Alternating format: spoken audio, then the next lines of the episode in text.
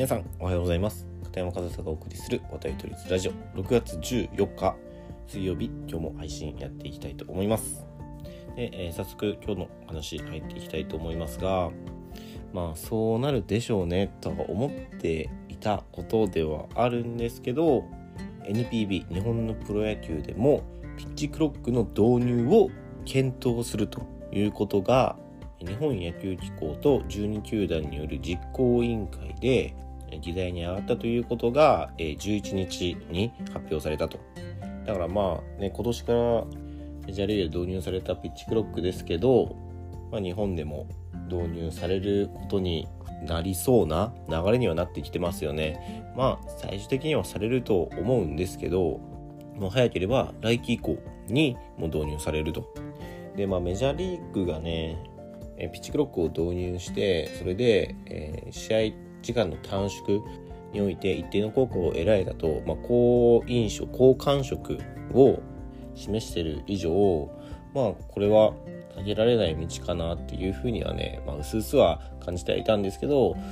あ、正直僕はピッチクロックが反対というよりかはピッチクロックより前にもっとやるべきことをもっと短縮できる部分はあるんじゃないかなっていうのがあるんですよね。まず僕が一番その野球の試合においてここ短縮できるんじゃないかなっていうふうに思ってるのが、えー、マイニング時やピッチャー交代時のピッチャーのマウンドでの投球練習、まあ、7球なり8球なり5球なりそのピッチャーがマイニングマイニングマウンドでま、準備投球っていうんですかねするんですけどあの時間って本当にあれだけの時間が必要なのかなって思うんですよね。結構な時間使うじゃないですか、まあ、プロ野球とか何球ですかね？7球ですかね？8球ですかね？そのピッチャー変わるたびに7球8球試合が止まるわけですよ。ピッチャーもブルペンで十分投げてマウンドには上がってきてるはずなので、まあ、そこでそんなね7球も8球も投げる必要ないんじゃないかなっていうふうに思いますしその毎イニングごとに投げていたらそれこそ5回投げたらそれで5球投げてもまあ25球、まあ、大体30球くらい投球練習で投げることになりますよね今その球数とか結構シビアに見られていて100球とかをめどにピッチャー交代を行われたりしてる中で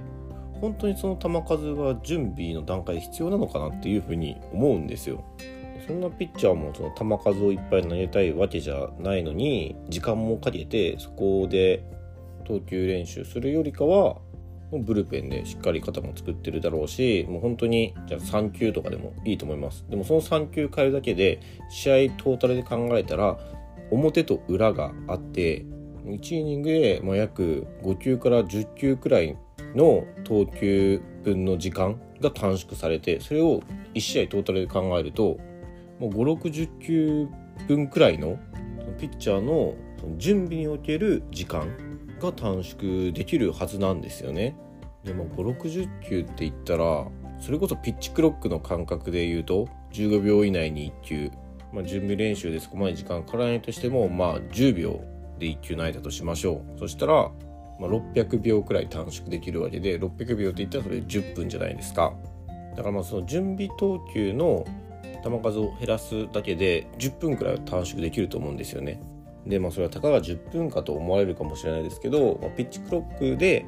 今現在成果として挙げられてる短縮された時間っていうのは約30分なんですよ。メジャーリーグの去年の試合時間大体3時間10分くらいだったのが今2時間40分くらいになっていると。だからそのピッチクロックの効果の3分の1くらいはその準備投球を減らすだけで割と確実に時間短縮が見込める部分だと思うんですよ。だからその時間短縮で言えばまずその準備投球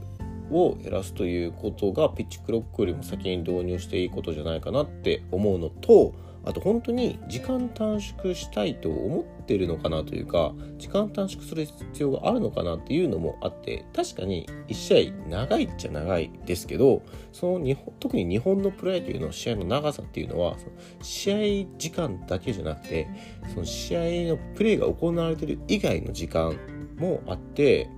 例えばその試合前の、まセレモニーだったり、まあ、そのチアとかのパフォーマンスとかあとは5回途中の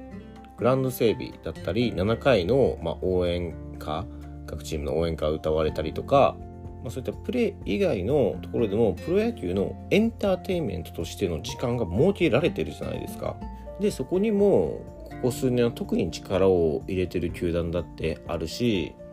昨年なんてあのファイターズのキツネダンスチアのねキツネダンスがすごい流行ったりもしたり今年は話題になってるのはねあのチアの人たちが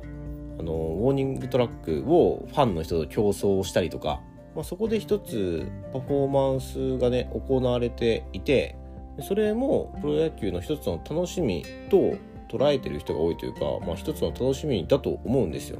あのその試合時間短縮だけを愚直に目指していくんだったらそういったパフォーマンスみたいなのも全部もう排除排除排除していったらそのイニング間の時間っていうのも短くなるし今そのイニング間の時間をそのパフォーマンスで使うけどそのパフォーマンスの時間もある程度ちゃんと確保したいっていう球団側でプロ野球側の意図もあってそのイニング間の時間はなかなか排除されないというかできないというか。だからもともと日本のプロ野球はメジャーリーグよりも試合時間でかかっててるんですよねそのメジャーリーグにないものが文化としてあってそのイニング感をファンもっと楽しませたいっていうエンターテインメントの、まあ、おもてなしというかそういったとこから始まった文化だとは思うんですけどまあそういったイニング間のメジャーリーグよりもかかってる時間があって3時間とかだったら試合そのものの時間ってメジャーリーグにかかってないはずなんですよね。だからそういったところを考えると試合時間は短くしたい。でもイニング間のパフォーマンスでも見せたい。むしろイニング間はパフォーマンスをするためにある程度時間を確保しないといけない。そういった矛盾が日本のプロ野球にはあるのかなと。だからその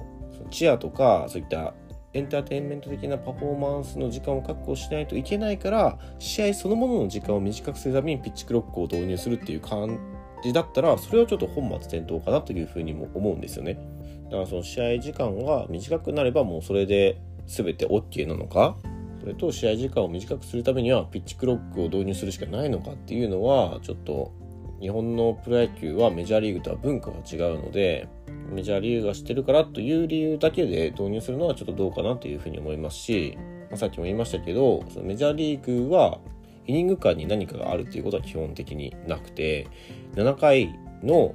ホームチームの攻撃だか7回裏の攻撃の時に「Take Me Out to the Ball Park」っていうそのどのスタジアムでも流れるあの有名な曲がね「てんてんてんてんてんてんてん」のあの曲が流れるくらいでそれも大した長さじゃないですよ。それに対して日本のプロ野球は試合前のセレモニーもメジャーリーグより多いし5回終了時にグラウンド整備の時間があって7回表裏に応援歌が流れる時間があってそのメジャーリーグよりも試合中に行われるパフォーマンスイベントが多いんですよね。だからそれでメジャーリーグの試合時間とこれまでのピッチクロック導入前の試合時間のそんなに変わらないってことは試合そのものの時間はもともとメジャーリーグより短かったはずなんですよね。だからそのねメジャーリーグと日本のプロ野球の違いというのも、視野に入れながら検討してもらいたいなっていうふうには、まあ、個人的には思いますし、まあ、そうは言っても、まあ、2026年次の WBC からはピッチクロック導入されることがもうほぼほぼ確実だとは思うので、まあ、世界基準という点で言ったらピッチクロック導入は避けられないのかなっていう、まあ、現実的な見方をするとね、まあ、そうだとは思うんですけど、まあ、果たしてどうなるのかなと。まあ、これが本当にね選手もそのピッチクロックとかのその時間の感覚に慣れてきて試合がめちゃくちゃ早く進んでってなんか2時間を切るような試合が増えてきたらそれはそれでちょっと物足りなさを感じるっていうこともねなんかあるんじゃないかな。でその物足りなさから野球離れが